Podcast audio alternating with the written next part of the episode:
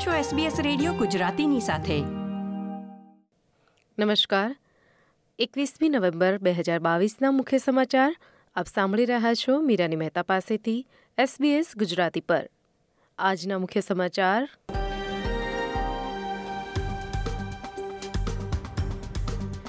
સિડનીની એક શાળામાં ધડાકાના કારણે અગિયાર વિદ્યાર્થીઓ અને એક શિક્ષક ઘાયલના સમાચાર.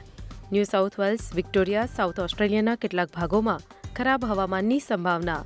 અને કતર ખાતે ફૂટબોલ વર્લ્ડ કપનો પ્રારંભ ઇક્વાડોરે પ્રથમ મેચમાં કતરને બે ઝીરોથી હરાવ્યું. હવે સમાચાર વિગતવાર. સિડનીની મેનલી વેસ્ટ પબ્લિક સ્કૂલમાં વૈજ્ઞાનિક પ્રયોગ દરમિયાન કેમિકલના કારણે ધડાકા થયા બાદ અગિયાર વિદ્યાર્થીઓ તથા એક શિક્ષક ઘાયલ થયા હોવાની માહિતી મળી આવી છે. ન્યૂ સાઉથ વેલ્સ એમ્બ્યુલન્સે આ દુર્ઘટનાની પુષ્ટિ કરી હતી. તેમણે જણાવ્યું હતું કે બે વિદ્યાર્થીઓ ગંભીર રીતે દાજ્યા છે. જ્યારે અન્ય નવ વિદ્યાર્થીઓ તથા એક શિક્ષક આ ઘટનામાં સામાન્ય રીતે દાજ્યા છે. તમામ બાળકોની ઉંમર દસ વર્ષની આસપાસ હોવાની સંભાવના છે. વડાપ્રધાન એન્થની આલ્બનીઝીએ ઇન્ટરનેશનલ ટ્રેડ યુનિયન કોન્ફરન્સમાં પોતાના સંબોધન વખતે ઇન્ડસ્ટ્રીયલ રિલેશન બિલ વિશે ઉલ્લેખ કર્યો હતો. સરકાર ક્રિસમસની રજાઓ અગાઉ આ બિલ પાસ કરવા કાર્ય કરી રહી છે. આ બિલની મદદથી કાર્યસ્થળના નિયમોમાં બદલાવ સાથે વેતન વધારવાની પણ જોગવાઈ કરવામાં આવી છે. કેન્દ્ર સરકાર બિલ પાસ કરવા માટે ગ્રીન્સ પક્ષ તથા સ્વતંત્ર સાંસદના સહયોગની અપેક્ષા રાખી રહી છે. જોકે વડાપ્રધાને જણાવ્યું હતું કે, બિલ પાસ કરવામાં ઘણી અડચણો આવી શકે છે. ન્યૂ સાઉથ વેલ્સના કેટલાક ભાગોમાં પૂરની પરિસ્થિતિ હજી પણ યથાવત રહે તેવી સંભાવના. આ ઉપરાંત વિક્ટોરિયામાં ભારે વરસાદ તથા તોફાન આવે તેવી શક્યતા. સાઉથ ઓસ્ટ્રેલિયામાં પણ વીકેન્ડમાં તોફાન તથા વીજકાપની પરિસ્થિતિ સર્જાઈ હતી.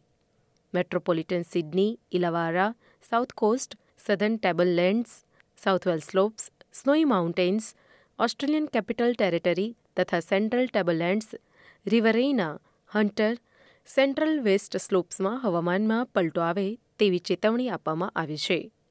રવિવારે બસો સ્થાનિક સરકારી વિભાગોને આપદાગ્રસ્ત જાહેર કરવામાં આવ્યા હતા. જેમાંથી પંચોતેર જેટલા વિસ્તારો ન્યૂ સાઉથ વેલ્સમાં છે. યુગરોમાંથી ગુમ થયેલી એક વ્યક્તિનું શરીર શનિવારે મળી આવ્યું હતું.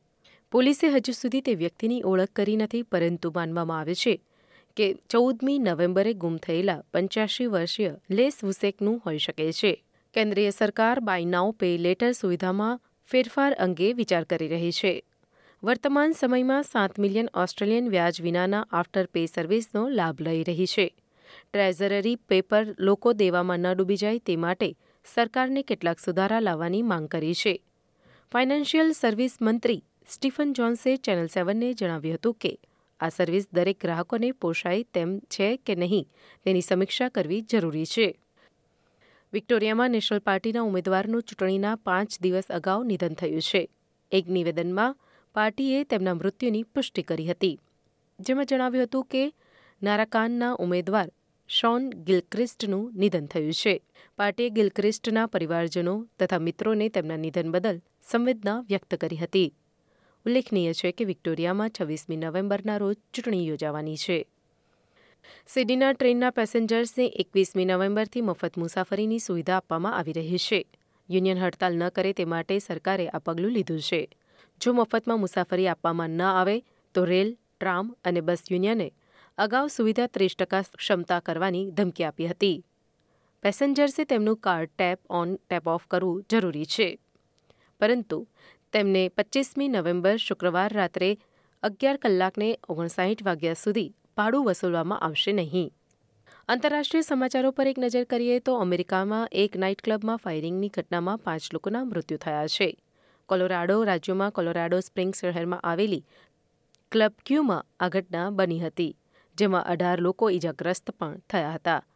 બાવીસ વર્ષીય યુવકની ધરપકડ કરવામાં આવી છે. તપાસ અધિકારીઓએ જણાવ્યું હતું કે આ ઘટના કેમ બની તે અંગે કોઈ ચોક્કસ કારણ જાણી શકાયું નથી. રમતના સમાચારોમાં, કતર ખાતે ફિફા વર્લ્ડ કપનો વિવાદો સાથે પ્રારંભ થયો છે. વર્લ્ડ કપના ઓપનિંગ સેરેમનીમાં હોલિવૂડ સ્ટાર મોર્ગન ફ્રીમેનને હાજરી આપી હતી. ઉલ્લેખનીય છે કે મોર્ગન અમેરિકાના વર્લ્ડ કપ માટે અસફળ બિડના એમ્બેસેડર હતા. ટુર્નામેન્ટમાં ફિફા પ્રમુખ ગિયાની ઇન્ફાન્ટિનોએ પ્રારંભ કરાવ્યો હતો. વર્લ્ડ કપની પ્રથમ મેચ ઇક્વાડોર તથા યજમાન કતર વચ્ચે રમાઈ હતી. વર્ષ ઓગણીસો ચોત્રીસમાં ઇટલી બાદ કતર યજમાન તરીકે પર્દાપણ કરનારો પ્રથમ દેશ બન્યો હતો. ઇક્વાડોરે બે ગોલ કર્યા હતા જ્યારે કતર એક પણ ગોલ કરી શક્યું ન હતું. વર્લ્ડ કપમાં ફ્રાન્સ સામે રમનારી પ્રથમ મેચ અગાઉ ઓસ્ટ્રેલિયાનો માર્ટિન બોયલ ઇજાગ્રસ્ત થયો હતો અને તે વર્લ્ડ કપમાંથી બહાર થઈ ગયો છે. સ્કોટલેન્ડમાં ગયા મહિને તેની ક્લબ હિબેર્નિયન માટે રમતી વખતે તેમને ઈજા પહોંચી હતી. મેલબર્ન સિટીના માર્કો ટિલિયોન તેનું સ્થાન લેશે. એસબીએસ ગુજરાતી પર આ હતા. સોમવાર એકવીસમી નવેમ્બર બપોરે ચાર વાગ્યા સુધીના મુખ્ય સમાચાર. આ પ્રકારની વધુ માહિતી મેળવવા માંગો છો? અમને સાંભળી શકશો Apple podcast Google podcast Spotify કે જ્યાં પણ તમે તમારા પોડકાસ્ટ મેળવતા હોવ.